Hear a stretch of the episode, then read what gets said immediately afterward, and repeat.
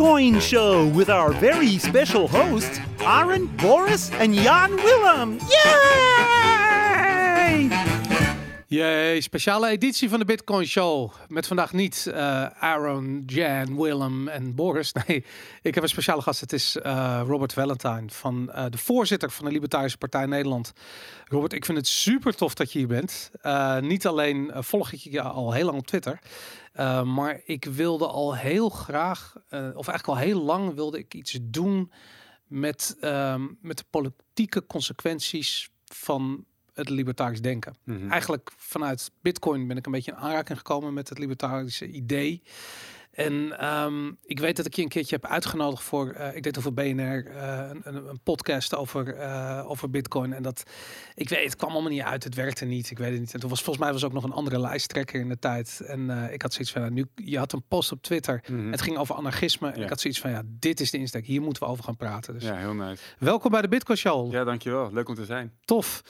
Um, Eén ding, dat, dat, daar moet ik gewoon mee beginnen. Dat vind ik namelijk het meest fascinerende. Over het algemeen, uh, als je libertariërs hoort over politiek, dan zijn ze nogal uh, sceptisch. Ja. Dus iets van ja, de overheid moet zo klein mogelijk zijn. Ja. Hoe dan dat je in de politiek terechtkomt als je als libertariër? Uh... Ja, ik ben, het is een beetje een, een tegenstrijdig ding. Ik, ik, moet ook zeggen, ik, ik ga heen en weer van, wil ik het nog wel? Ja. Um, maar ik denk, ja, niemand anders doet het. En alle andere partijen die gaan een kant op waarvan ik denk, dat is niet de juiste richting. Ja.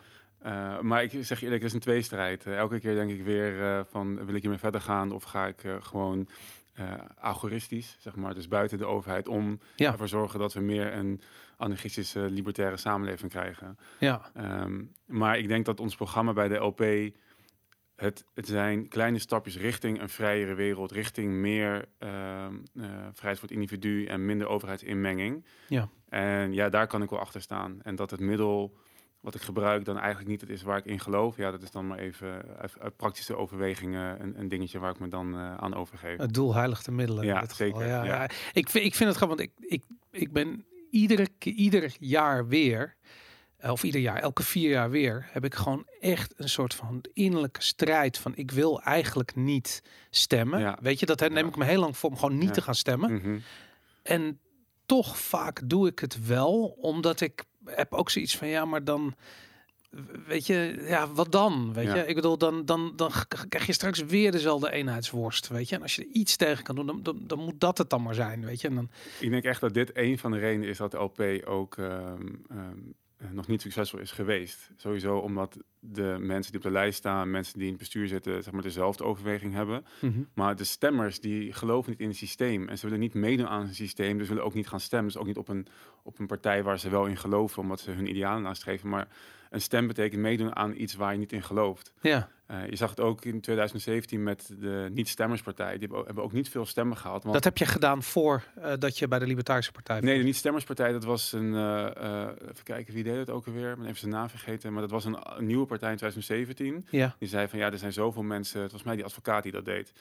Um, zoveel mensen die zich niet vertegenwoordigd voelen door de huidige politieke partijen, dat ik een partij ga beginnen voor de niet-stemmers. Ja. Um, ik dacht al meteen, ja, jij gaat niet redden, want die mensen gaan niet naar de stembus. Ja. dat hebben wij ook. Ja. Uh, zoals jij zelf ook zegt. Dus ja, dat heel herkenbaar. Ik hoor het heel veel uh, in mijn omgeving. Ja, want wat ik zo interessant vind namelijk is, um, en misschien moeten we daar gelijk al ja, een beetje de, de diepte in gaan, maar wat, wat is uh, wat is een libertariër? Hoe, hoe, hoe staat hij in het leven? Wat is een agorist? Wat, wat, ik bedoel. Ja, dat is een. Ik denk dat het hangt ook een beetje af aan wie je het vraagt. Uh, maar over het algemeen zijn libertariërs mensen die zo min mogelijk overheidsbemoeienis uh, willen um, in de maatschappij. En ik denk dat het een beetje een spectrum is uh, de, de diehard kern van de LP in Nederland en Amerika zou me daarvoor afmaken. Want dat zijn gewoon echt anarchisten. Die geloven gewoon in geen overheid. Ja. We moeten nergens overheid voor hebben. Dus ook niet voor het leger, de politie en de brandweer. Dat zijn vaak de basis dingen waar heel veel mensen nog van vinden. Ja, die moeten we wel collectief regelen met belastinggeld via de staat. Mhm. uh, maar er zijn een hele grote groep mensen die zeggen nee, dat moet je, dat, juist dat kan je ook heel goed uh, regelen. Dat moet je überhaupt niet willen regelen. Ja. Um, ik denk dat is zeg maar de ene kant van het spectrum. En dan heb je minarchisten, zeg maar, dat waren de anarchisten. Dan heb je minarchisten die denken van nou oké, laten we dan inderdaad het leger bijvoorbeeld uh, en de dijken of zo uh, wel met elkaar doen. Ehm, en dan kom je bij misschien meer de klassiek liberalen uit. Ja, en, die willen. Het, het is een schaal van hoeveel overheidsinvloed wil je. Ik heb een hele mooie eh, ja, soort van meme gezien. En dat begon met communisme. Mhm. De grootste cirkel. Dan wil je dus alles door de overheid eh, geregeld hebben. Alles door de staat. Die bepaalt het beleid. Wie, wie de kopers zijn, af, nee, eh, verkopers. eh, tegen welke voorwaarden. En dat wil je dan voor onderwijs en zorg en de wegen. En nou ja, elk onderwerp wat je maar kan bedenken. Ehm, en dat gaat vaak terug. En je, hebt, je ziet... Dus van communisme gaat het naar eh, conservatisme, naar eh, liberalisme, klassiek liberalisme, minarchisme, anarchisme, zeg maar. Dat is een beetje de, Ja. eh, de groep die je hebt. En ja, libertariërs zitten dus in die minarchistische, anarchistische hoek. Ja, dat anarchisme, ik, ik vind het altijd zo interessant. Als ik tegen mensen zeg dat ik een anarchist ben, dan denken ze dat ik met stenen sta te Ja. gooien voor Antifa of zo. Mhm, ja. Waar komt die rare, dat rare, verkeerde beeld van een anarchist van? Misschien kun je uitleggen wat een anarchist is. Ja, ik, ik, weet, ik zie dat ook heel, heel vaak inderdaad. Ehm, ehm, een anar- anarchist is iemand die wil leven zonder heersers. Ehm, men denkt dat anarchisme betekent eh, zonder regels, wetteloosheid, chaos. Eh, terwijl het betekent alleen maar de absentie van de staat. Eh, het gaat uit van een mens die heel goed zelf in staat is om onderling afspraken te maken en er met elkaar op goede voet uit te komen. Ja. Ehm, en je moet alleen eigenlijk iets regelen voor wanneer heb je een conflict over iets. Hoe ga je dat, hoe je dat, hoe ga je dat oplossen? Eh, maar men, ja, men denkt dat een, een sterke scheidsrechter als de staat nodig is, want mensen anders helemaal van God los zijn en elkaar de koppen inslaan. eh. maar volgens mij zijn anarchisten mensen die geloven in een wat positiever mensbeeld, uitgaan van een andere menselijke natuur. Eh, en dat voorop stellen en daaromheen een, eh, eh, een, een, een maatschappelijk systeem willen, willen maken. Het, het zijn bij uitstek de mensen die niet geloven in een maakbare samenleving. Ja. Ehm, omdat je niet mensen kunt dwingen iets te doen wat tegen je natuur ingaat. En wat, is het, wat ik denk ook het mooie is, het, het- de natuur van de mens is ook dat je graag voor elkaar zorgt. Je wilt uiteraard voor jezelf zorgen, maar ook voor je medemens. En het hoeft niet de hele wereld te zijn, maar in ieder geval je familie, je vrienden, de- de- zoveel als je, als je kan. Ja. En ja, anarchisme gaat ervan uit dus dat je, eh, wat ik ook een mooie term vind, is voluntarisme. Dat is eigenlijk eh, aan- aaneengeschakeld da- daarin. En dat houdt in dat je gelooft in de wereld waar alles op vrijwillige basis gebeurt. Mhm. Dus dat je eh, zonder dwang eh, kunt leven. En dat betekent dus dat bijvoorbeeld belasting uit den boze is. Want dat is Dwang. eh, dwang. Ja. Jij hebt niet, geen toestemming gegeven om een deel van jouw inkomen eh, af te laten nemen. Mhm. Eh, dus een voluntarist die wil eh, geen belasting. eh, je zou alleen maar vrijwillige bijdrage kunnen hebben voor bepaalde publieke doelen.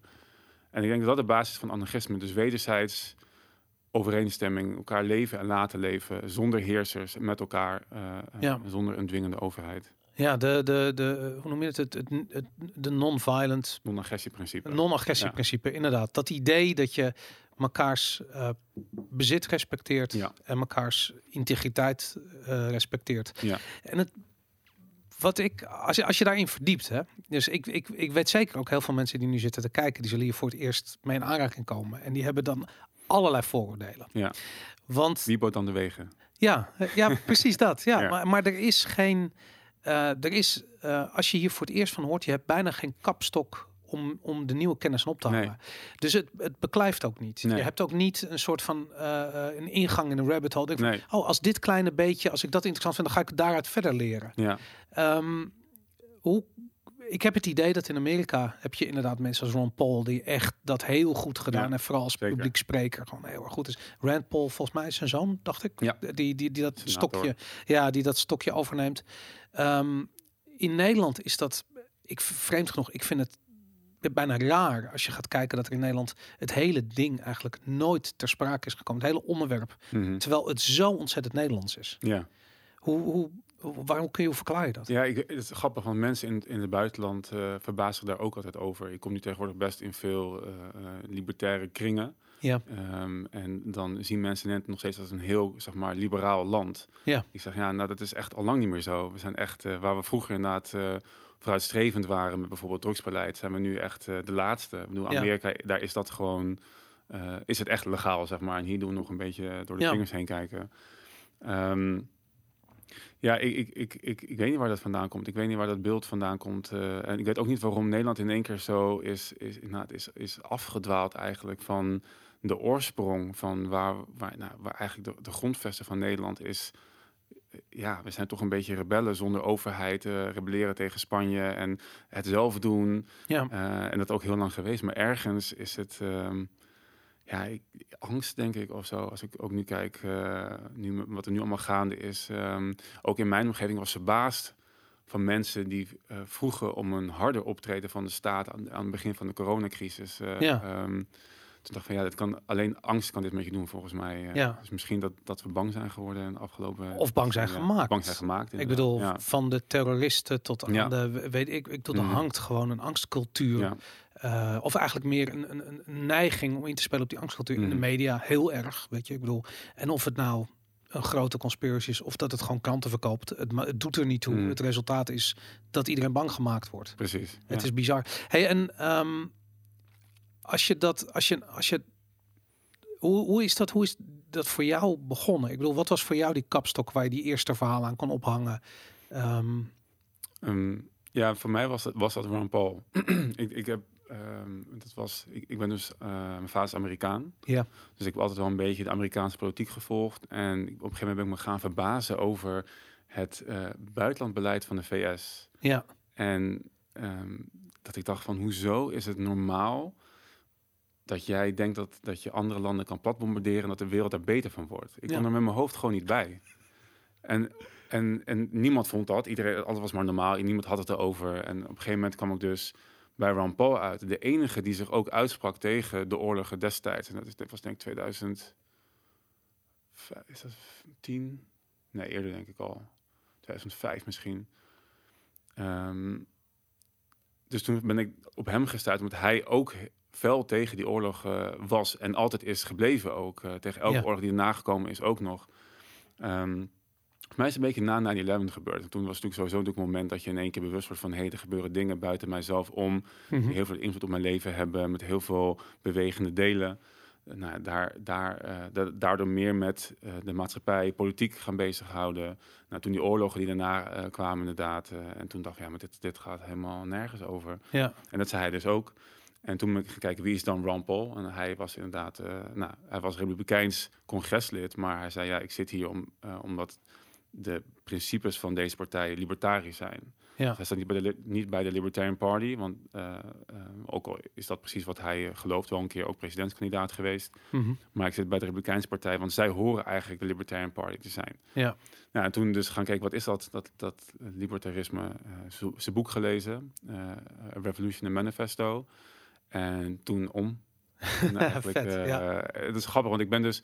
Mensen vragen, waar kom je vandaan? Ik heb, denk ik, eh, mijn moeder stemde altijd P van de A. Uh-huh. Dus dat heb ik ook nog een keer gedaan, geloof ik. Op een gegeven moment ook SP gestemd, wat ik gewoon... Marijn is gewoon een, mooie fan vond. Uh-huh. Heel veel passie.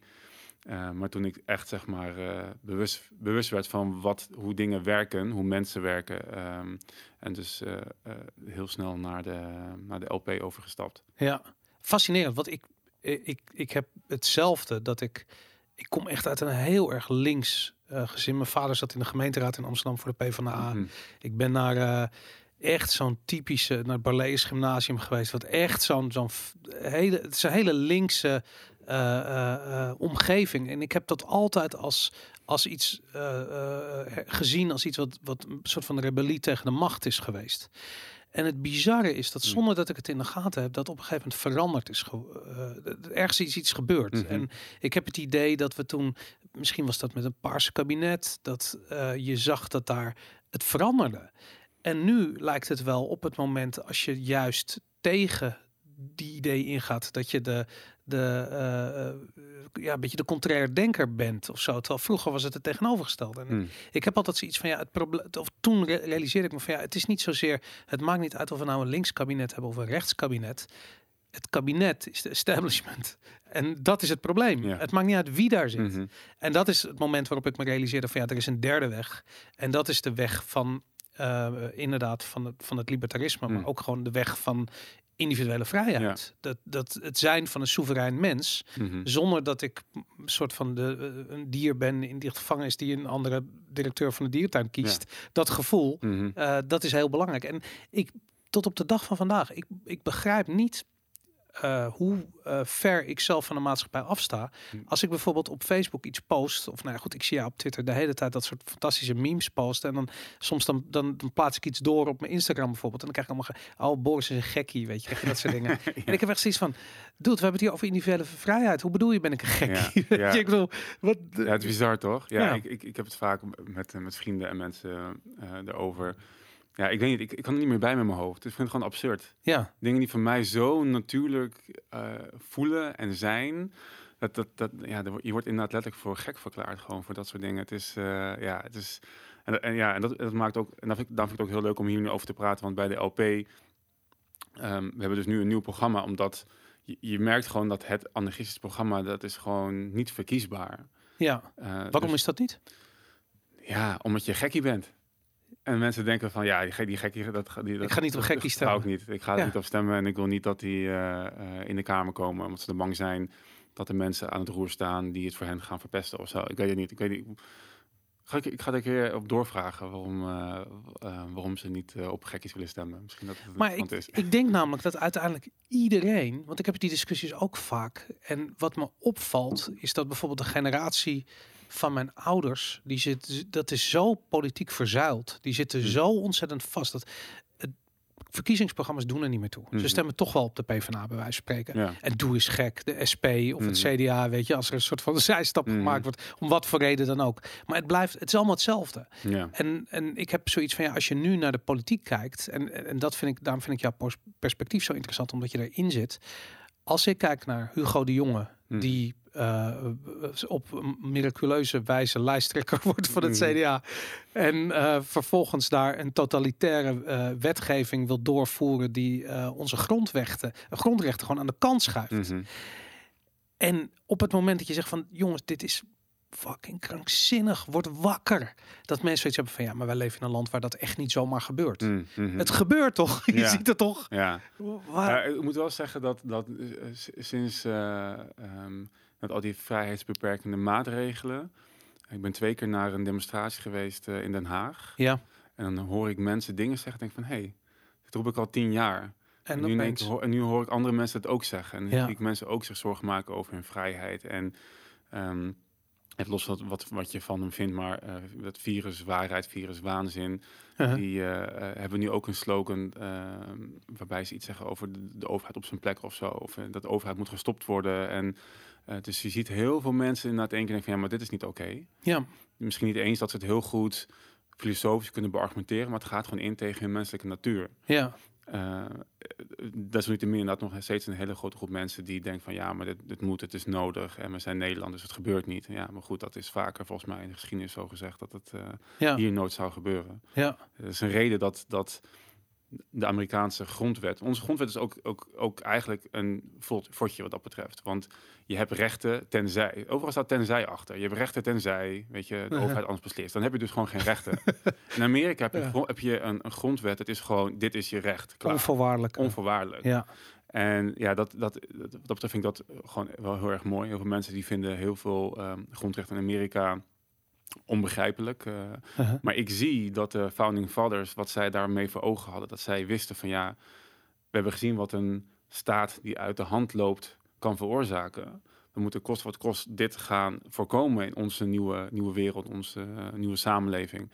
En hebben dus een grondwet wet neergelegd waarbij de rechten van het individu maximaal beschermd werden ten koste van de macht van de overheid. ja, Ja, en, dat, en wat je ziet in Amerika, eh, en ook daar is een heel scheef, scheef beeld van, want je ziet dat die vrijheid heeft, ongekende welvaart meegebracht. ja, Want zo gaat dat. Als jij mensen vrij laat om hun ding te doen, dan gaat het over het algemeen heel erg goed. Zullen zij gaan ondernemen en banen creëren, welvaart creëren, innoveren.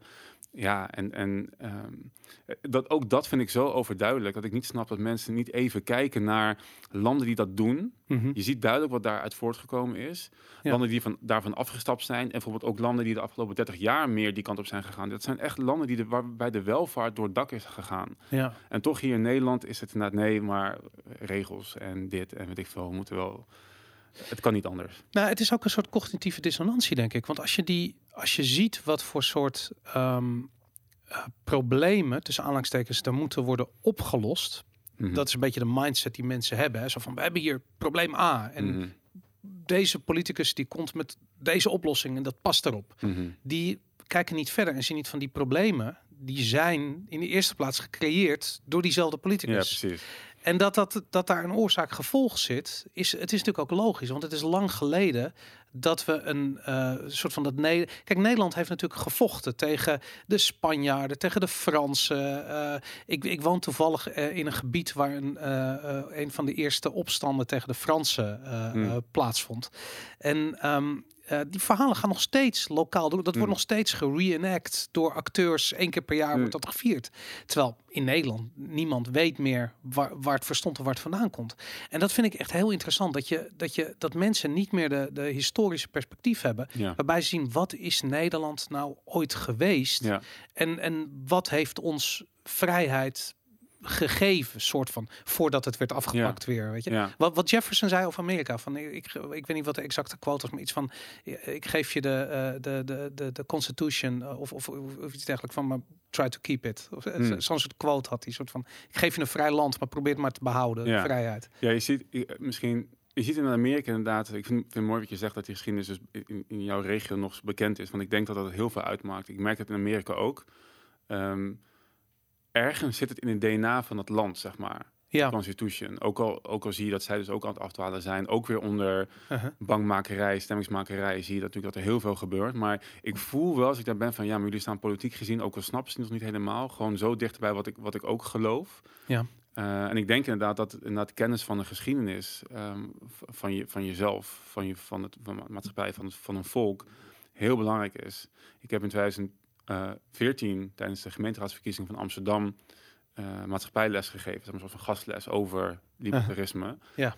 En ik kon de klok erop gelijk zetten wanneer iemand zijn hand opstak van, maar wie bouwt dan de wegen? Wat je net zei van, we hebben geen haakje meer, zeg maar, om dit denken aan op te hangen, is omdat we in ons onderwijs hier gewoon ehm, niet meer in aanraking komen, zeg maar. Ja. De staat is er, dat is gewoon een gegeven. Ja. En dat die ding- bepaalde dingen doen en dat je daarvoor bepaalde dingen inlevert, eh, dat is een gegeven. De vrijheden die we verworven hebben, zeg maar, hoe dat gekomen is, dat is volgens mij niet het is niet een essentieel onderdeel van ons lespakket. Eh, en ja, en dan, dan raak je dus inderdaad je geschiedenis kwijt en het belang van vrijheid. eh. Wat, wat, wat antwoord je dan als je die vraag krijgt? Eh, ik weet niet wat ik toen heb geantwoord. Laatst, ik kreeg hem laatst op Facebook weer, toen zei ik, ja, de BAM. Uh-huh. Er zijn gewoon bouwbedrijven. De overheid bouwt geen wegen. Ja. Het zijn sowieso bouwbedrijven die dat doen. eh. en de eerste wegen, zeg maar, die, de, de eerste wegen, eh ehm, gezamenlijk, dat, publieke wegen, waren ook privaat eh, ondernemingen. Weet je, Ja. het, hele, het hele concept van een bedrijf, van een corporation, van, van, een, van, een, van een BV, is dat je gezamenlijk een publiek doel wil bereiken. Nu, Ja. Mensen zien daar nu vaak een winstoogmerk achter, wat ook zo is. Maar vaak wil je samen iets bereiken wat je in je eentje niet kan doen. Ja, Dijken waren ook, de eerste dijken waren ook allemaal private initiatieven. Zeg maar, het idee van, ja, het hele idee van dat het vanuit de staat moet komen is nonsens. Ze hebben Ja. op een gegeven moment overgenomen. Maar ja, weet je, iedereen, niemand wil water in zijn achtertuin elke dag. Dus dan ga je op een gegeven moment samen wel iets bedenken om dat eh, te stoppen. Ja, tuurlijk. Ik vind het eh, interessant omdat ehm, in mijn idee, namelijk, kijk, wat ik vaak zie als je naar politiek kijkt, eh, dan is er een, eh, wat ik zei, er wordt een soort probleem gedefinieerd en dan komt er iemand met een oplossing. hè. En eh, sommige mensen zijn heel goed om die oplossingen aan te dragen. Weet je, ik bedoel, voorbeelden genoeg in de geschiedenis Mhm. iemand die op zeker één bepaald punt soort van doorstoomt en het goed doet in de peilingen, Mhm. whatever. Dat is dan één ding. En ik heb zoiets van, het, het, het probleem zit hem niet in één ding. Het probleem is zo ontzettend breed. Het- Holistisch, ja. ja, het is heel holistisch. Mhm. En het is, het is hoe onze samenleving is samengesteld. En ik, ik had altijd zoiets van, ja, wat, wat brengt, wat, wat hebben die problemen nou allemaal gemeen met elkaar? En voor mij is het persoonlijke verantwoordelijkheid. Hm. Dat werd een beetje de, eh, het antwoord op die vraag. Want of je het nou over onderwijs hebt, of je het nou over, de, over, over inrichting hebt van je leefgebied, over het aanleggen van die weg, of het zijn van politieagenten, whatever. Het is persoonlijke verantwoordelijkheid. Iets wat vroeger, bij wijze van spreken, vanzelfsprekend was. Want wie deed het anders? Mhm. Dat is nu weggegaan. Mensen geven de verantwoordelijkheid voor hun gezondheid uit handen. Mhm. eh, eerst aan artsen en tegenwoordig aan politici. Mhm. Wat helemaal krankzinnig is, want dat weet een politicus in godsnaam van hoe jij je veilig moet houden. Eh, en dat zie je ook in de belachelijke regelgeving die er vervolgens rondom corona ontstaat.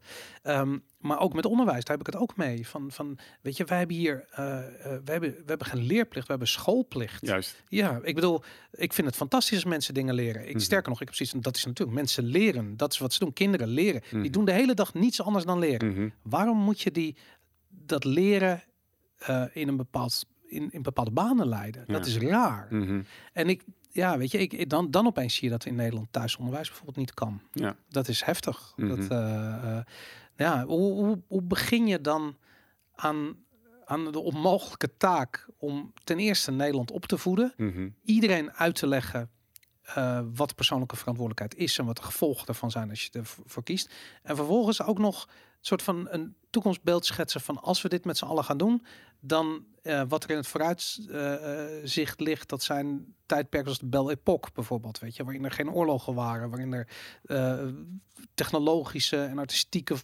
soort van gigantische ontwikkelingen werden doorgemaakt. Hoe, hoe zie je dat? Ja, hele goede vraag. Lastig. ik vind het heel moeilijk. Ja, het is, het is een van de manieren waar ik het niet meer probeer, is dus via de politiek. Ja. Ehm, en net zei je van ja, ehm, ehm, eh, het is een soort van.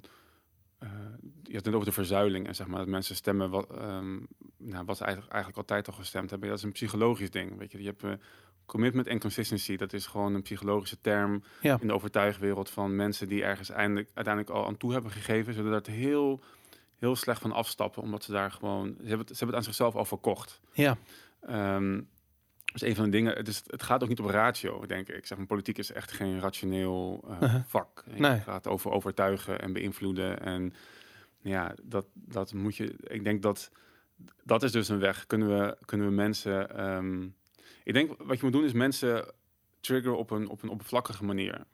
En met één onderwerp of één punt zien van ja, maar hier zijn we het mij over eens dat het niet zo hoort en dat het anders kan, dat het beter kan als er meer vrijheid is, als we daar meer verantwoordelijk zelf eh innemen in plaats van aan de overheid eh, eh, weggeven. Ehm, want wat ik merk, en dat is dus ook weer die commitment en consistency, als mensen het e- eenmaal dan daarop zijn verkocht, dan zijn ze geneigd om andere punten ook te gaan onderzoeken en te gaan bekijken. En, maar het is een heel geleid proces, maar ook inderdaad heel lastig, helemaal in, in de politiek, omdat je, ehm, ik heb een keer in het handboek van de LPUS gelezen dat men is geloof ik zeven minuten per, was het nou per maand of per, per jaar bezig met politiek. ja. Dat doe, ik, dat doe ik in een uur, zeg maar, makkelijk. Tuurlijk. ehm, dus dat is de tijd die je hebt, zeg maar, om mensen te overtuigen om, om, om bij jou te stemmen of voor je, jouw idealen te kiezen. Dus je kan niet een heel, je kan ze geen David Friedman, Milton Friedman, Hayek gaan geven of Mises, Uh-huh. zeg maar van ja, jongens, kijk, als je dit leest, dan weet ik zeker dat je stapt dat het anders moet. Eh, dat werkt gewoon niet. Dus je moet een, eh, een gelikte campagne hebben eh, waarbij je mensen triggert en aanspreekt en van hey, hier voel ik iets voor. En vervolgens zeg maar op het, op, het, op het ene punt verkocht hebben, meer punten gaan, gaan verkopen. Dat is een manier, maar nogmaals, ik twijfel vaak over deze weg, omdat gewoon politiek niet eh, eh, een- een systeem is waar ik zelf heel erg in geloof. Eh, maar meer nu een beetje vanuit noodzaak ook, ook doe, inmiddels alweer een hele tijd. Maar ik denk inderdaad de manier, de algoritmische manier, zeg maar, eh, ehm, via Bitcoin, weet je, dus zet gewoon alternatieven op. Dat is algoritme. Algoritme is dus dat je ehm, gelooft in, in, in nou, je bent, bent anarchist, vol- voluntarist, en je wil verandering teweeg brengen, maar je gelooft niet dat het gebeurt door middel van de huidige geëikte paden. Mhm. Dus je gaat gewoon iets anders opzetten daarnaast. Weet je, eh seasteading, heb je ook vast wel over gehoord, landsteading, dat je gewoon je eigen maatschappij gaat starten met een booreiland of een booreiland, echt Ja. de zee, eigen regels eh, maken. Ehm, in Amerika heb je het ook natuurlijk gezien bij eh, New Hampshire, de Free State Project. En waarbij mensen even kunnen, we gaan allemaal naar New Hampshire, Ja. van de meest vrije staten van, of misschien wel de vrijste staat van Amerika wellicht. Eh daar heb je allemaal indexen voor, van die meten hoeveel belastingvrijheid, regelvrijheid, regeldrukvrijheid je hebt. New Hampshire scoort daar heel hoog in, misschien wel bovenaan. Eh, mensen komen gewoon allemaal daarheen. En Ja. als we daarheen gaan, dan kunnen wij zeg maar, de regels naar onze hand zetten. Kunnen wij onze eigen alternatieve maatschappij creëren. Dus dat, zijn, dat zijn wat een heel groot deel binnen zeg maar, libertar eh, mensen binnen het libertarisme willen doen. Ja. En gewoon alternatieven bedenken. Die willen vrij zijn, die Willen zoeken vrij zijn. structuur. Dus Ja. we gaan gewoon, dus ik ben niet eens met de banken, bitcoin, weet je. We- Ja. banken hebben te veel macht, die zijn centraal, te centraal gestuurd. We gaan een, zelf een technologisch alternatief bedenken, bitcoin. Zo is bitcoin Ja. eh, min of meer ontstaan, zeg maar. Dus dat, eh, en dat, dat heb je op meer plekken. En dat, daarom is, is, is bitcoin en de blockchain natuurlijk super interessant, omdat je, eh, het is in de natuur gewoon decentraal. Ja. Je hebt geen heersers. Het is allemaal community-based. Ja. Eh, dus als je daar bepaalde eh, ehm, eh, concepten op kunt bouwen, zoals na het geld met bitcoin, ja. En het is ongrijpbaar voor de overheid. Dus controle is heel lastig. En dat maakt dus het ideaal als alternatief. En dan ja, uh, dat hè. Ik bedoel, voordat we verder gaan over Bitcoin, Ja. want dat, dat, ik bedoel, dat is natuurlijk de grote olifant in de kamer op dit ogenblik, Mhm. zeker in, de- ik bedoel, in, in de wereld. Maar ehm, dat de overheid niet kan controleren, veel mensen schrikken daarvan. Die Mhm. hebben dan zoiets van, maar wie, zij hebben toch de verantwoordelijkheid voor onze veiligheid. Als zij Mhm. niet kunnen controleren, hoe ben ik dan veilig? Mhm. En een goed voorbeeld vond ik een, ehm, eh, dat was eh, de, niet de voorganger, maar daarvoor de voorzitter van de Libertarische Partij, die op een gegeven moment vrij openlijk, eh, Twan Manders volgens mij, die was vrij openlijk over dat hij eh, tegenstander was van het betalen van belasting. En dat werd direct geframed als van hij is een belastingontduiker, hij is een Mhm. crimineel. Ja. Terwijl wat hij bedoelde is van de vanzelfsprekendheid waarmee mensen belasting betalen, zou niet zo vanzelfsprekend moeten zijn. Want dan kun je voorwaarden stellen. Ik bedoel, als jij iets koopt, je geeft iemand geld, dan verwacht je een bepaalde dienst terug. Mhm. Op dit ogenblik is het, je betaalt gewoon je belasting. Je ziet het geld niet eens, het wordt direct eh, ingehouden. Eh, en inderdaad, en je moet maar eh, hopen dat het enigszins goed... Ik bedoel, als de Albert Heijn dat zou doen, Mhm. elke dag bij wijze of elke maand bij wijze van spreken, eh 1000 euro zou inhouden op je salaris en dan maar hopen dat de boodschappen enigszins eh, oké zijn Ja. die je krijgt. Daar zou niemand mee akkoord gaan. Nee. En dat is wel de situatie die we met de, met de overheid hebben op dit ogenblik. ja. En in plaats van dat hij dat punt maakt, was hij zich eigenlijk constant aan het verdedigen tegen de beschuldigingen eh, die heel uitgesproken waren. Van je bent een crimineel, je Ja, bent een belastingontduiker. Asociaal. Ja. Ja. asociaal.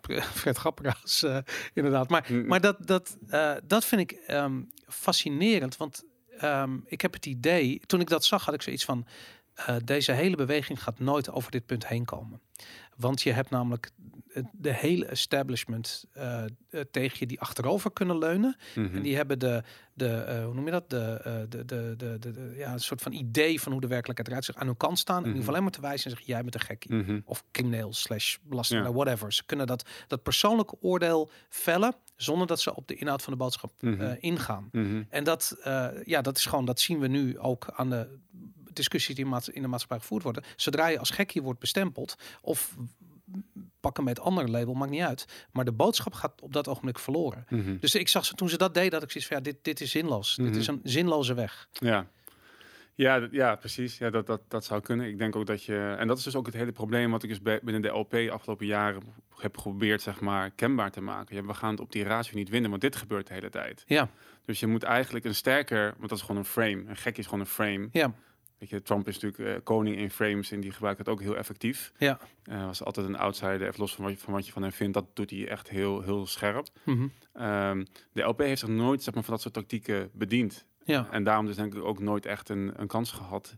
Ja, wil je, wil je echt meedoen? En dat is dus de vraag. ehm, wil je als eh, libertariër meedoen met het politieke spel? En dan moet je dus ook diezelfde instrumenten gaan gebruiken om, ja. Om de massa te bereiken eh, en te beïnvloeden. En uiteindelijk dan hopelijk als je de aandacht hebt, zeg maar, wel met die inhoud te kunnen overtuigen. Maar er zijn hele, ik heb letterlijk een week of twee geleden nog een hele discussie gehad.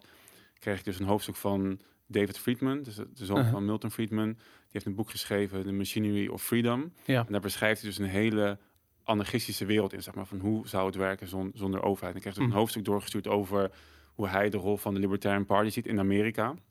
En ik heb, hem- ik heb hem trouwens ontmoet een paar jaar geleden en die discussie ook met hem gevoerd van hoe zie jij dat? Eh, omdat die discussie altijd gaande is binnen de, de libertarische wereld. En hij zei van ja, de, de, de Libertarian Party moet een, eigenlijk zegt hij, een getuigenispartij zijn.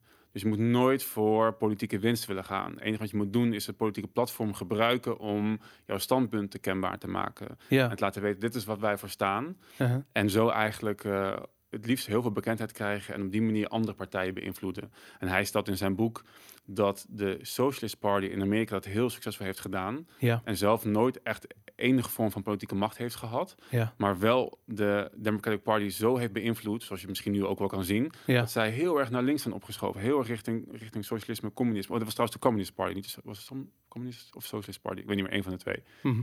Maar je ziet dus dat zij heel erg die kant zijn opgeschoven. En dat, hij zegt dat is eigenlijk de functie die je moet hebben als Libertarian Party. ja. Zorg ervoor dat je het platform gebruikt om eh, aandacht te, te genereren en uiteindelijk andere partijen jouw kant op te trekken. Ja. En, eh, maar zelf moet je niet willen, eh, macht willen hebben, want het plusje dat gaat toch alleen maar corrumperen. Macht corrumpeert, ook voor libertariërs. Dus jij moet Ja. niet willen gaan zitten, niet mee willen doen en niet, niet die spelletjes meespelen. Ja. Ja, daar, ben ik het helemaal mee eens. Want ik heb zoiets van de, de mooiste rol die je kan hebben als je in de Tweede Kamer zit, is gewoon al die onzin aan de kaak te stellen. Mhm. en, de, en op het moment dat je, laat ik zeggen, de oppositierol is de mooiste rol die Ja. er is, denk ik. Mhm. En dat is ook gelijk wat me nu zo irriteert op dit ogenblik, dat de oppositie geen oppositie Nee. is. Pas nu heb ik het idee dat er, ik bedoel, de traditionele oppositiepartijen, daar hoor je niks, zo hoor je sowieso niks van. Die zijn gewoon aangesloten bij, bij het officiële verhaal. Mhm. En dan heb je inderdaad vanuit Forum en we- weet ik veel, PVV en misschien Partij voor de Dieren, hoe je dan, ja, god, die beginnen dat nu een beetje te adopteren, weet je. Dan heb ik zoiets van, hé, weet je, heb je daar een half jaar voor Ja, nodig om wakker precies, te worden? ja. Maar ik, eh, ik wil whatever, weet je. Als het werkt, werkt het, het zal wel. Maar ehm, dan, dan heb ik zoiets van, ja, dat, het lijkt me dat er namelijk zo ontzettend veel is eh, wat je kunt doen. En, en jij zegt van, ja, je wil niet, eh, je wil niet zelf gaan framen misschien.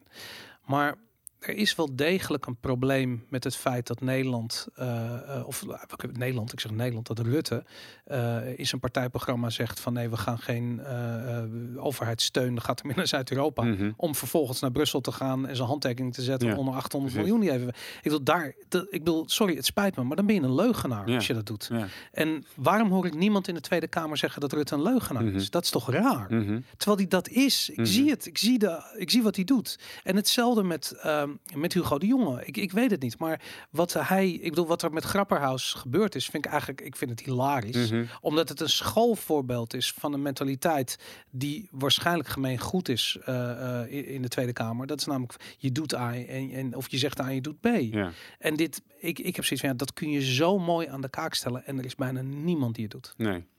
Nee, ik denk inderdaad, ik zou echt het heerlijk vinden om volgend jaar in de Tweede Kamer te zitten, inderdaad, en dit soort dingen continu te kunnen. Vier jaar lang dit soort voor mij, zeg maar, overduidelijke absurditeiten gewoon aan kunnen kaarten. inderdaad. En ik denk dus ook dat dat, ehm, ik denk ook dat er twee fases zijn voor de LP. Dus inderdaad de fase, zeg maar, richting de Tweede Kamer. Ik denk dat, ik denk dat we dan ons wel van bepaalde tactieken zullen moeten eh, gaan, eh, eh, weet je, die eigen moeten gaan maken, die moeten gaan, gaan, gaan beoefenen, omdat je anders gewoon niet, eh, niet, niet daar komt. Ja. Eh, maar als je me- eenmaal daar zit, ja, dan wordt het een feest volgens mij. In de zin van je kan gewoon, je hebt een platform vier jaar lang waarbij je dit soort dingen kan gaan aankaarten, continu. Ja, En ja, ik denk, ik denk, dat, ook, ik denk ook dat we daarna best eh, groot kunnen worden. Op het moment dat mensen echt gaan zien van, oh, wacht even. ja. Want je hebt dan een positie van autoriteit en weet je, je wordt gezien. Dus dan, ja, dan, kan het, dan kan het snel gaan. Ik denk dat er nog een ding is waardoor eh, jullie heel groot kunnen worden. En dat is dat andere onderwerp, Bitcoin. Ehm, ik zie om me heen. Ik bedoel, ik heb heel veel contact met bitcoiners. Ik word vaak gemaild en ik krijg berichtjes. Mensen hebben vragen. En die, vragen beginnen vaak van: eh, wat is bitcoin dan? Of, waar koop je dat? Hoe moet je het opslaan? Weet ik wat. Dat soort hele simpele vragen. En dan zie je altijd dat na, na een paar maanden of na een half jaar of na een jaar. En de ene is sneller dan de ander. Dan komen die, die wat meer fundamentelere vragen. Van wat is geld eigenlijk? Mm, Weet je? En mhm. eh, die schaarste van bitcoin, dat is wel interessant. Weet je, dan krijg je dat soort, dat soort, soort van, ja, er beginnen wat zaadjes geplant te worden, dat mensen na te beginnen te denken over wat de rol van geld in onze samenleving eigenlijk is. En ik denk dat in een verder fase eh, eh, gaan mensen eh, zich erin verdiepen en misschien wel Hayek en eh, ehm, eh, eh, Mises lezen en, en daar echt leren wat de rol van geld zou moeten zijn. Mhm.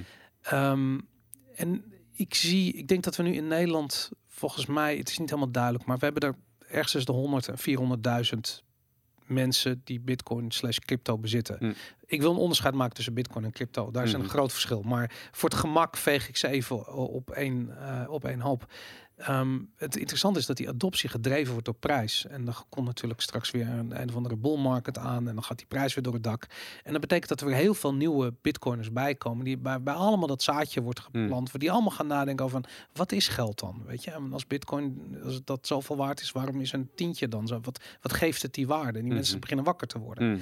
Ehm, is, is dat niet een, een soort gigantisch verkiezingsthema waar je eh, ja, eigenlijk die golf kunt meesurfen?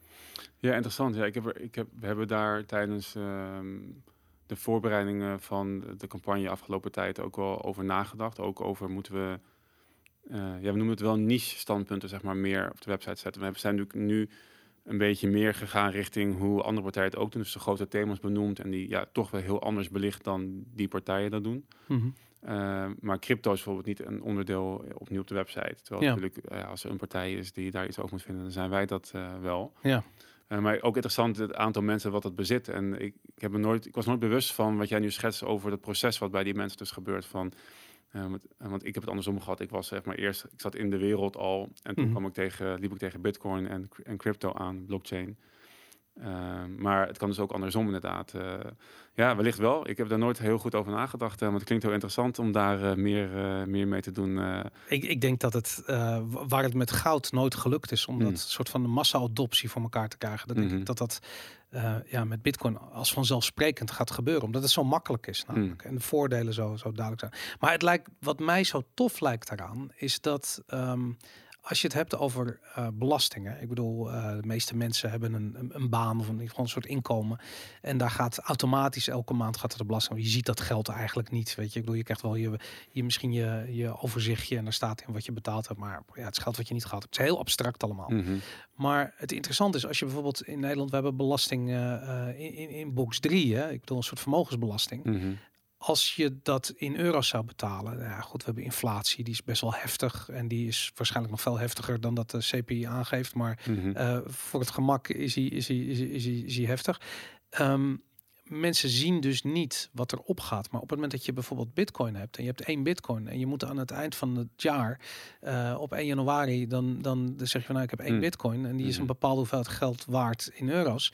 En vervolgens moet je dus wat van die bitcoin gaan verkopen. Mm -hmm. Voor wat? Mm Voor wie? En wat gebeurt er met dat geld? -hmm. En dan opeens zie je van hé, hey, maar ik heb iets en nu heb ik iets minder. Mhm. Waarom? Weet Mm. je? En sterker nog, je betaalt nu, we- weet, weet wel, dat je zegt dat je 2% van die bitcoin moet verkopen om die belasting te betalen.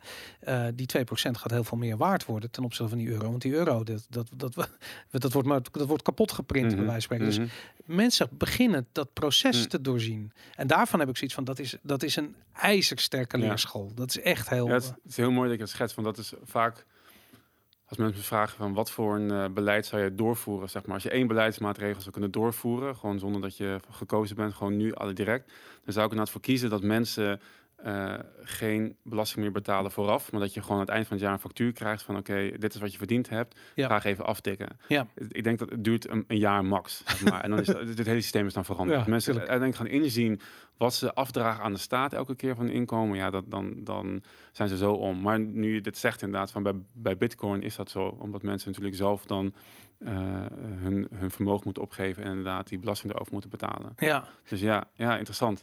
Ook weer niet bij stilgestaan, maar goed punt. eh, Maar, maar wat, waarom ik dit gesprek zo interessant vind.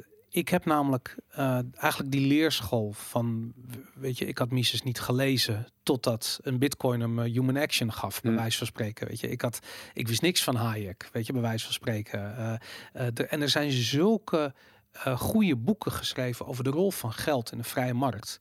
En ik, ik ben die boeken gaan lezen en libertariër geworden, maar het is begonnen bij bitcoin. mm, mm, En ik, ik, ik, ik heb echt heel erg het idee dat als ik dan. Ik, ik deed ooit deed ik de aanname van oh, alle libertariërs zullen Bitcoin wel begrijpen. En dat was totaal niet zo. Het waren eerder mensen die bijvoorbeeld wel goud eh, eh, tof vonden, omdat dat natuurlijk historisch gezien een beetje vrijheid vertegenwoordigt natuurlijk. mhm. Ehm, en niks ten nadele van ga- goud. Goud is fantastisch. En mensen die daarmee bezig zijn, die snappen de beginselen van wat vrijheid is. Maar ehm, bij Bitcoin heb ik zoiets van ja, omdat het zo. Het, het, het verspreidt zich, eh, het, netwerkeffect is zoals dat op social media is. Bij wijze van spreken. Ik bedoel, Twitter groeit niet, eh, of groeide niet eh, geleidelijk. Dat ging exponentieel. Mm. Facebook hetzelfde. Hive daarvoor bij ons. En, en al die platformen, YouTube hetzelfde. Dat, dat groeit exponentieel. Mhm. Bitcoin gaat ook exponentieel groeien. Mm. Omdat je dat netwerkeffect hebt, dat gebruik maakt van die digitale techniek, van de sociale infrastructuur die digitaal is. Versus ja, dat je mensen moet laten zien wat goud is. En gewoon Mm. lastig, lastig, lastig. Weet je, ik bedoel, Mm. Bitcoin verkoopt zichzelf in die zin. Ja. Dat, eh, Ja. Ja, ja, ik denk, en eh, grappig inderdaad, want ik denk dat veel ehm eh, libertariërs die zijn eh net fan van goud, omdat ja, goederengeld is natuurlijk een ding, zeg maar. Van, ja. Ja. als je een van de ehm, ehm, doctrines is dat als je geld hebt, zeg maar fiat geld, papiergeld, mhm. dan moet dat gekoppeld zijn aan een goed. Ja. En goud is daarbij de meest eh, bekende, maar het kan ook zilver zijn. Of het zouden in principe ook iPhones kunnen zijn. Als je Apple bent, Apple zou in principe zijn eigen geld kunnen uitgeven. En zeggen van ja, voor één Apple Note krijg je een iPhone, weet ik veel wat. Even, Ja. even heel ehm, ver gezocht. eh, maar het goederengeld houdt gewoon in dat je papiergeld hebt wat gedekt is door een bepaald goed. Eh, en en ehm, wat, ik, wat denk ik ook een heel goed systeem is. En wa- waar, waarom ook heel veel mensen in de, in de libertaire wereld, zeg maar, dat, dat goud en dat soort dingen aanhangen. Eh, maar goud heeft natuurlijk op zichzelf ook niet echt een functie of waarde. Het is schaars. Als je lacht, lacht het naar je terug. Ja, heel waardevol. Dat, dat is wat ze zeggen. Dan. Maar goed, ik zou het niet weten. Maar, maar ik snap wat je bedoelt. Maar dat, dat verschil, ja, ik, ik, volgens mij zegt Mises dat is het verschil tussen eh, geld en valuta. Dus je hebt geld is de, zijn de goederen. En de Mhm. valuta is de, eh, eh, de briefjes Mm. die eh, gebaseerd Ja. zijn op Mm. die goederen die je dus ergens in je Ja. kluis hebt liggen, bij Mhm. wijze van spreken. Mm. En heel slim hebben ze dat gedaan. Maar bankiers en centrale bankiers Mhm. vandaag de dag, die hebben die twee dingen gewoon een beetje hetzelfde. Ja, precies. Dat- Ja, Dat goud, dat hebben we en dat komt allemaal wel goed, maak je geen zorgen. Weet je, het is allemaal hetzelfde, maar wat het natuurlijk totaal niet is. Nee. Maar, dat, eh, maar inderdaad, dat, dat ehm, zie je die. ehm, ik, ik moet zeggen, ik, ik moet heel erg lachen als ik de, eh, de, het wakker worden van Nederland gaat staan. Vooral onder jongeren. Dus Mhm. Ik zie Lange Frans, die begint een Mhm. YouTube-kanaal. Wat is het, zes weken geleden. Die, die, dat gaat helemaal door het dak. 100.000 volgers, 300.000 views op een video. En ik heb zoiets van, dit is fantastisch. Het zijn Mhm. allemaal mensen die wakker worden, Ja. weet je. Hoe krijg je die mensen allemaal soort van naar de Libertarische Partij? Hoe krijg je die mensen zo ver dat ze agoristen worden, dat ze wakker worden, dat ze snappen dat individuele vrijheid begint bij hun eigen verantwoordelijkheid nemen?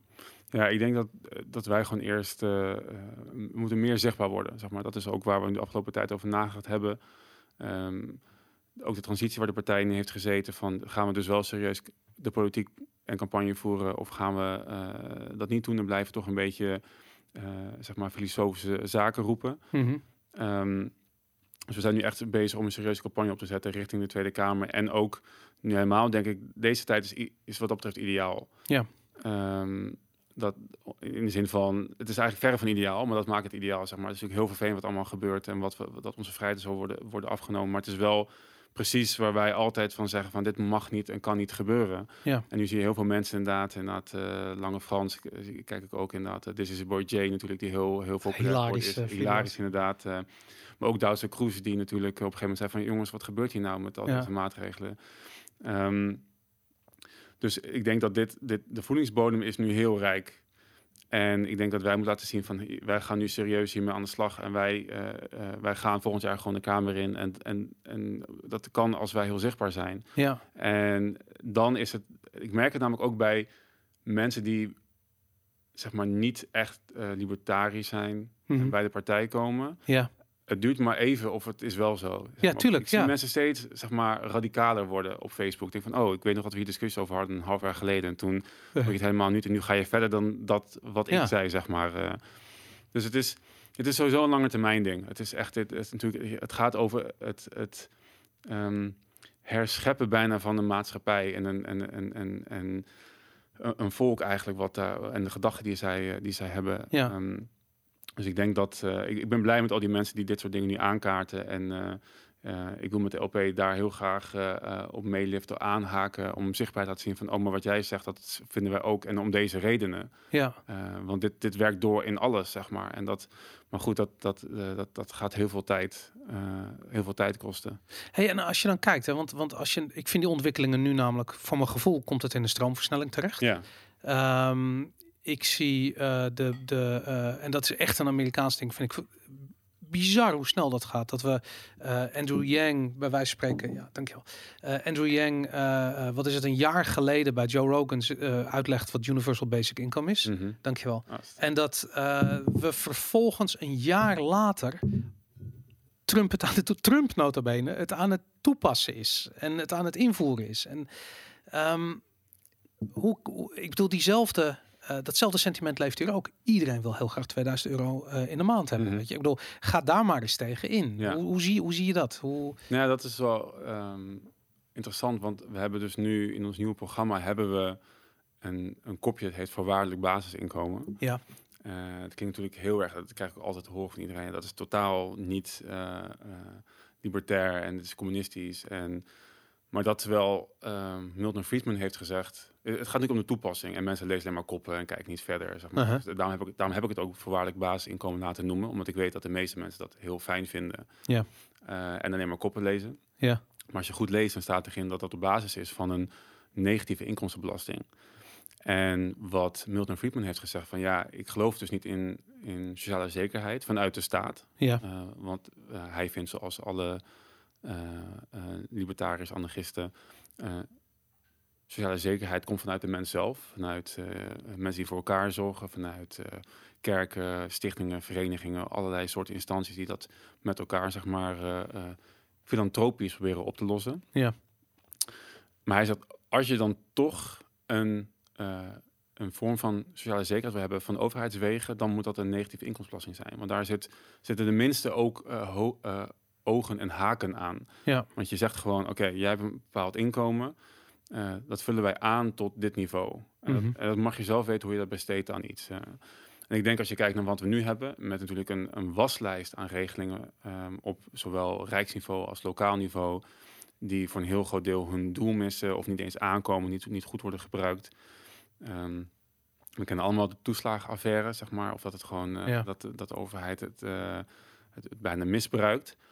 Ja, dan is deze vorm eigenlijk wel de meest fijnste vorm die je wil hebben. Ik zou heel goed kunnen leven in Nederland waarbij we alles afschaffen en alleen dit overhouden. Maar dan, als stop, je, dan stop ik in politiek. maar dan, maar als je dat doet, dan, ik bedoel, waar is de grens tussen bedrijven die verlies lijden steun uh, uitkeren? Nou, sowieso moet de overheid nooit aan bedrijven dingen uitkeren. Daar moet ook mee stoppen. Sub Ja. Al die subsidies voor bedrijven is gewoon zeg maar, de, de, de corporate welfare klaar ermee. Eén, één, eh, nog één ding. Eén Uh-huh. ding van de overheid richting de burger, zeg maar. Van iedereen die 18 jaar en ouder is, Nederlands staatsburger. Eh, jij verdient minder dan eh, modaal, dan gaan we dat tot modaal aanvullen. Mhm. En daarboven wordt het dan, nou ja, dan moet je dan een heel groot deel kan je nog belastingvrij maken. Dan heb je een heel laag tarief voor de hoogste inkomens, zeg maar. Dat, dat, of, een, of een BTW, omdat je dat op die manier gaat, gaat financieren. En inkomen gewoon heel belastingvrij maakt. Dat zou, ja, dat als enige, ja, dat zou, uh, nou Maar ja, dan zijn we zo ver verder Maar laat ik zo zeggen, dit kan alleen maar bestaan, met belasting. de, dat, eh, maar ook met geldcreatie. Omdat belasting natuurlijk, meer belasting heffen is politiek gezien niet heel opportun. Mhm. Uh, dus je ziet dat uh, ja, over het algemeen de, de weg van de geldcreatie wordt ingeslagen. Ik heb ook het idee, het idee dat die basisinkomen worden opgezet, uh, of die regels, dat het in het leven wordt geroepen, niet zozeer om mensen nou te helpen, te zijn, maar meer om gewoon die omloopsnelheid van geld te verhogen. Omdat Hmm. we anders die, die gigantische crash instormen. Um, heb je het idee, ja, ik vind, want ik wil eigenlijk naar dat barstmaar.eu toe, Mhm. mm -hmm. wat je samen met Arno Wellens doet, wat Mhm. ik echt fantastisch vind. Mhm. Um, hoe zie je de rol van de banken uh, daarin? Want als je zegt aan de ene kant van ja, de, de, um, um, op het moment dat je blijkbaar niet hard geld nodig hebt, of tenminste eigenlijk niet met hard geld regels niet kunt invoeren, dan ben je dus overgeleverd aan die banken. Ik ga misschien een beetje te snel van, van, het, van het basisinkomen Mhm. naar de rol van de Mhm. banken. Maar het, wat, wat het voor mij het, het met elkaar gemeen heeft, is dat uh, geldcreatie vindt plaats bij de banken.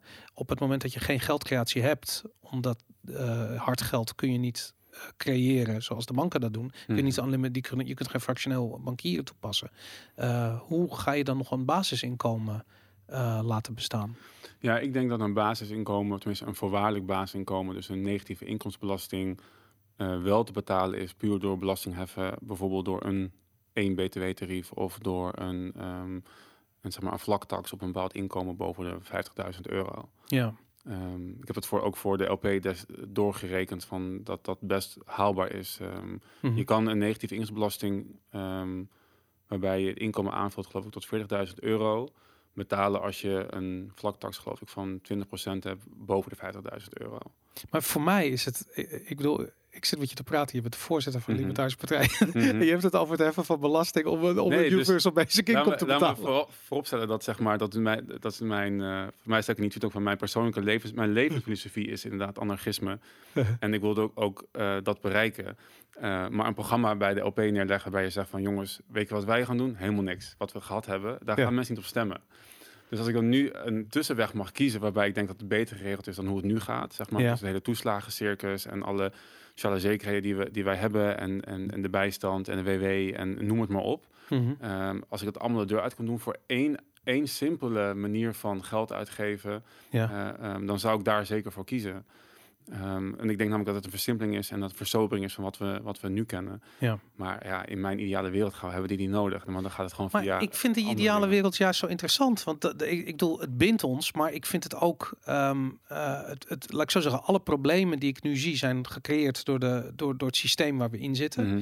En in mijn ogen, ik bedoel, die, je hebt die meme, Bitcoin fixes this. En dat is, Mm. dat, ik bedoel, het is, een, het is natuurlijk veel te kort door de bocht. Maar het hele idee dat als we terugkeren naar een hard geldstandaard, dat je Mhm. veel van de problemen, vooral sociale problemen, die we nu zien, die mensen overigens niet zien, want dat Mhm. vind ik zo interessant. Ik bedoel, als je naar deze tijd kijkt, ik bedoel, de rellen en, en, en het eh, plunderen in Amerika van mensen die eh, gelijkheid. Ik bedoel, als die mensen zouden weten hoe het geldsysteem zou werken, dan zouden ze bij de Federal Reserve de bank eh, de ramen staan in te gooien en niet Mhm. bij ondernemers in de straat. Mhm. En dat, dat, dat voor mij is dat mind-blowing. Dat mensen dat blijkbaar. Ik bedoel, we hebben het over mensen die afgestudeerd zijn, die niet weten wat geld is. Mhm. Niet weten hoe geld gecreëerd wordt. Niet weten eh, hoe geldcreatie leidt tot eh, inkomensongelijkheid. En ik heb zoiets van ja, dit, dit, is een, eh, dit, is, dit is een verhaal dat moet worden uitgelegd. Mhm. Weet je, op het moment dat Europa bij, bij ECB dat de money printer eh, aangaat en we allemaal dat gezoom horen, de brrr horen, van dat, dat, dat, dat, we weten van hey, het duurt niet lang voordat we ook hier een toename in inkomensongelijkheid hebben. Want de mensen die profiteren, het zijn de mensen die de assets in bezit hebben, Ja. die,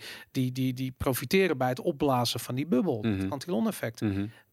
Ik bedoel dat eh, eh, ik heb zoiets van misschien als politieke partij. Ik zit, ik zit het in te vullen voor, maar mensen moeten geëducated worden. Mhm. Dat is de reden waarom ik podcast ben gaan maken. Omdat ik Mhm. van, ja, ik wil graag dat mensen snappen hoe dat werkt, hoe dat proces in elkaar zit. Ja. En, en ik denk dat dat op het moment dat mensen dat beginnen te begrijpen, zullen ze vertrouwen gaan krijgen in de mensen die die informatie komen. Omdat het echte, eerlijke informatie die teruggaat naar de kern van wat Mhm. een mens is.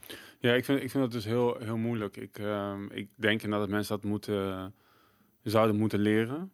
Maar ik weet dus ook niet of, de of een politieke partij daar het beste vehikel voor is. Op dit moment in ieder geval. Zeg maar in de Ja. Tweede Kamer, wederom als we verkozen zijn, is dat een ander moment. Maar nu ben je een politieke partij, val je in dat spectrum en heb je zeven minuten tijd per, volgens mij was het per jaar, zeg maar, om mensen te overtuigen van, hey, stem op mij. Ja, Dus we zijn echt zoveel bezig met campagnes en bijvoorbeeld een, animatiefilmpje van een paar minuten, dat betekent een script van 70 woorden. ja, Ja, daar kan ik niet in uitleggen hoe dat werkt met, eh, met geld. nee. Dat kan ik wel in meer woorden doen, maar dan eh, dat wordt het ook een langer filmpje. Heb je trouwens hele goede filmpjes over Money is Dead, zeg maar, een animatiefilm, hoe dat, hoe dat eh, ontstaan is en hoe dat werkt. Ray Dalio, How the, how the Economic Machine Works. Hoe heet die? Eh, how the Economic Machine Works. Ik video op YouTube, fantastisch. Ja, dus dat, dus dat, ik denk ook dat dat soort dingen.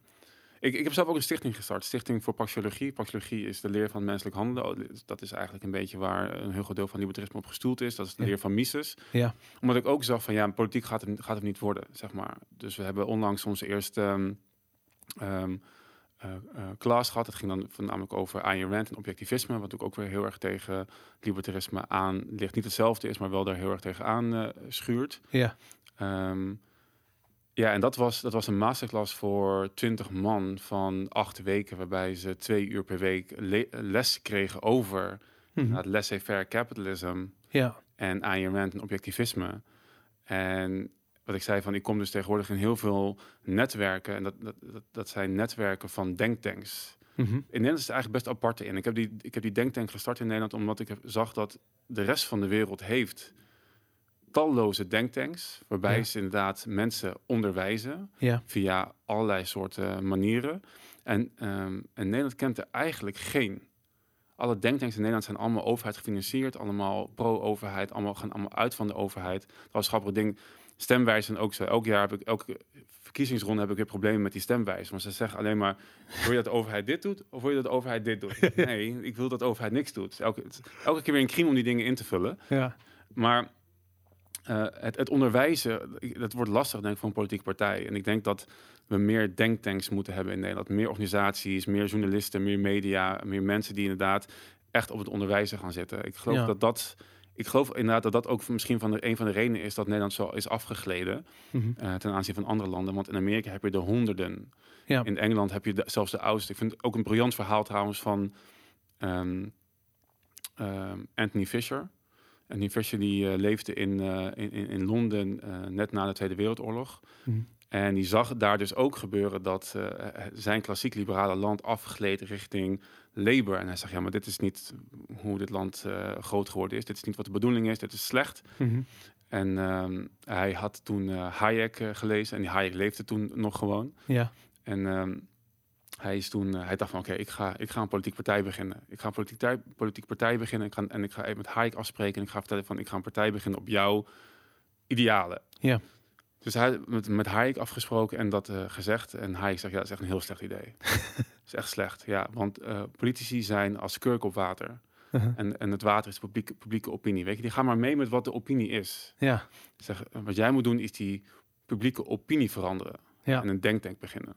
En hij is toen eh, de Institute of Economic Affairs gestart. En dat is nou, de meest, een beetje de meest toonaangevende denktank in Engeland. Ja. En ze zeggen ook van, want ik weet niet hoeveel jaar later, maar zoveel jaar later kwam Thatcher aan de macht. En men zegt dat zij zeg maar de, de grond vruchtbaar hebben gemaakt voor om Thatcher uiteindelijk zeg maar met haar ehm, klassiek liberale idee om aan de macht te komen. Ja. En ik geloof dit heel erg. En dat is eigenlijk denk ik wat jij ook zegt van mensen moeten bewust worden gemaakt van bepaalde zaken. Ja, dat moet je doen via diverse onderwijsprogramma's en media. En ik probeer dat dus nu eigenlijk via een andere weg dan de politiek ook voor elkaar te krijgen. En Ja. daar is denk ik heel veel terrein te winnen. Want nogmaals, in Engeland heb je niet alleen maar de Institute of Economic Affairs, je hebt de Adam Smith Institute, je hebt de Taxpayers Foundation, je hebt echt legio mensen die gewoon echt, echt heel dicht tegen eh, of klassiek liberaal minimaal zijn of minarchist, anarchist. Ja. En dat heb je in Nederland niet. En ik denk Ja. dat dat ook wel een, een ding is waarom we nu zo ver de andere kant op glijden. Nou, ik heb ook het idee dat dat, dat dat misschien te maken heeft met. Ik bedoel, als je kijkt naar de, de, de, de afgelopen honderd jaar. Ne- Nederland was heel erg aangewezen op die verzuiling.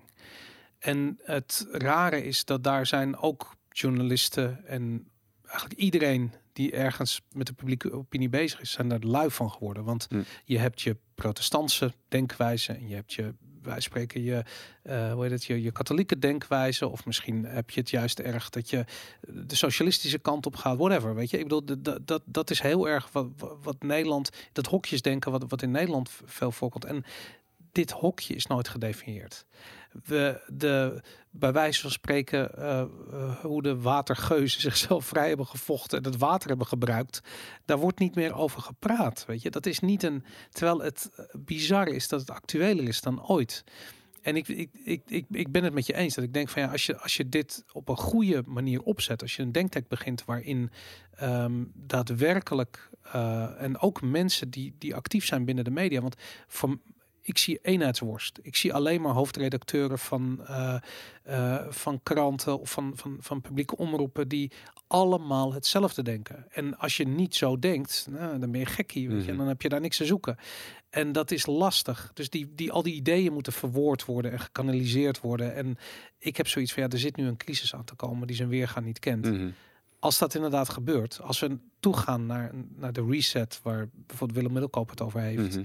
eh, wat je steeds vaker hoort, dan zit er ook een sociaal-politieke reset aan te komen. Mhm. Want dit systeem is niet meer vol te houden. Ik denk ja, op dat ogenblik, als je op dat ogenblik al je structuur hebt staan en je en dat is natuurlijk wat de Libertarische Partij al heeft. Die, die, die hebben al een politieke structuur. Er zit al een organisatie.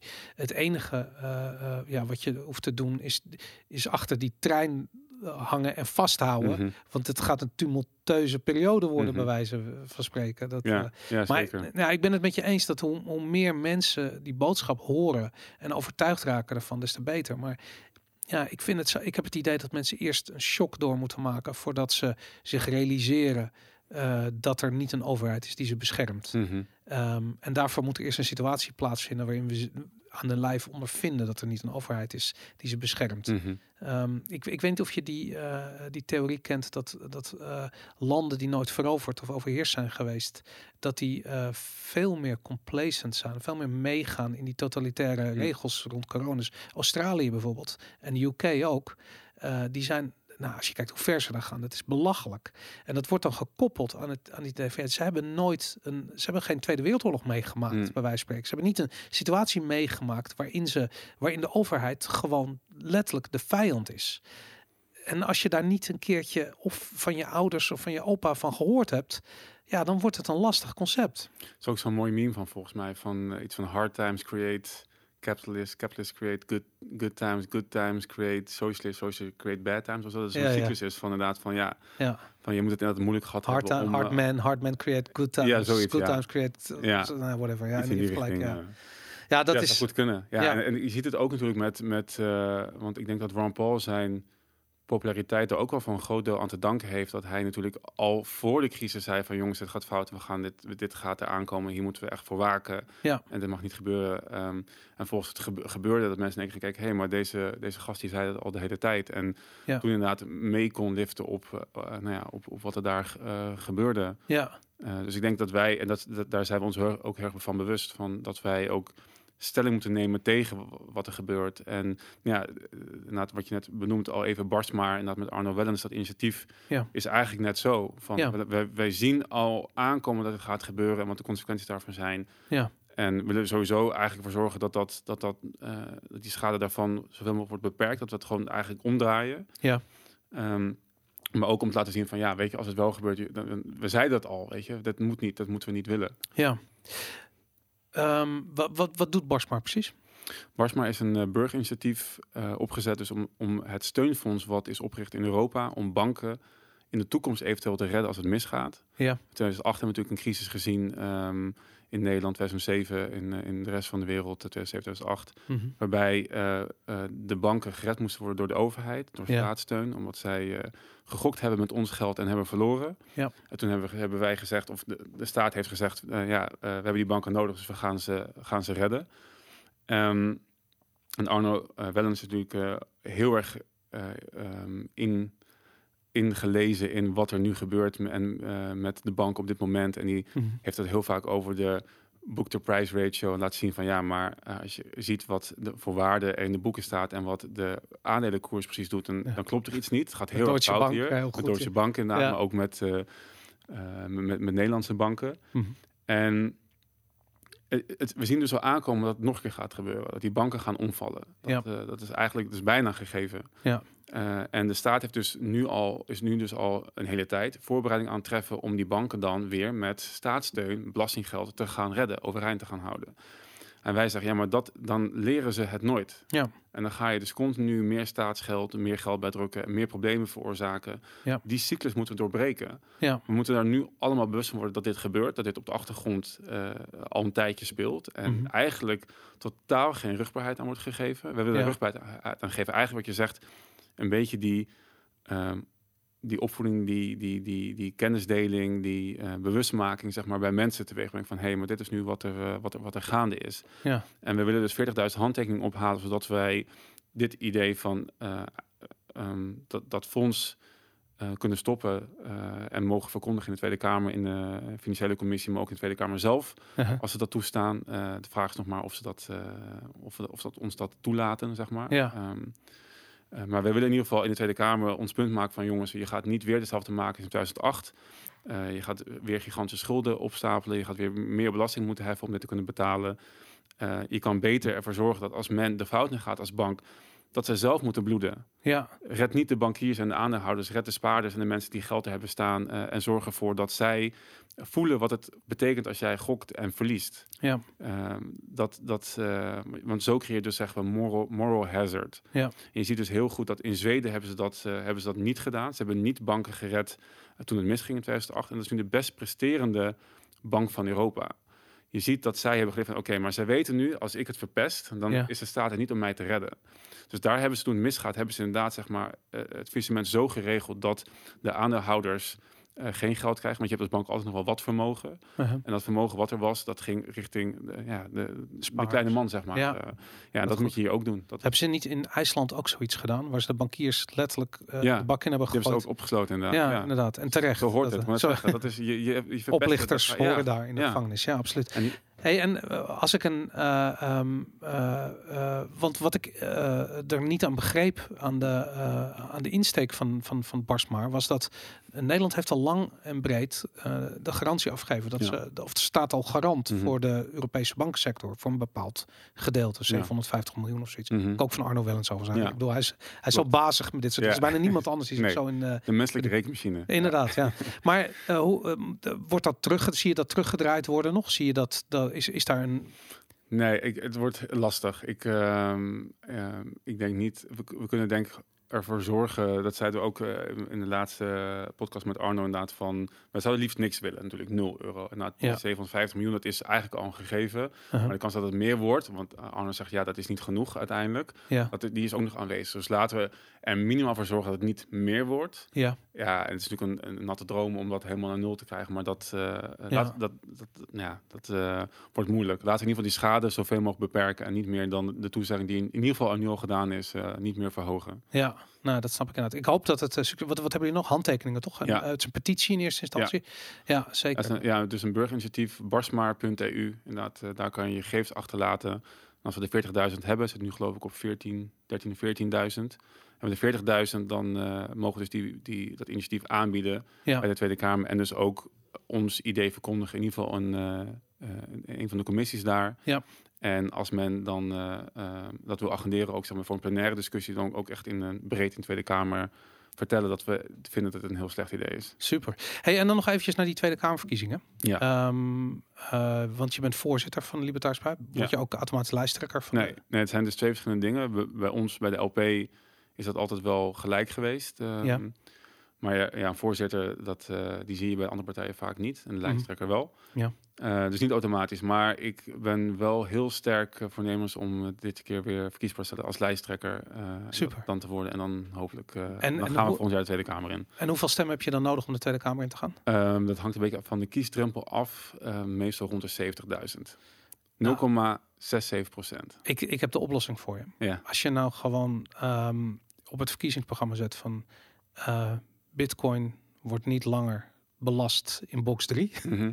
Geen vermogens Belastingvrij, ja. belastingsvrij eh, bitcoin sparen.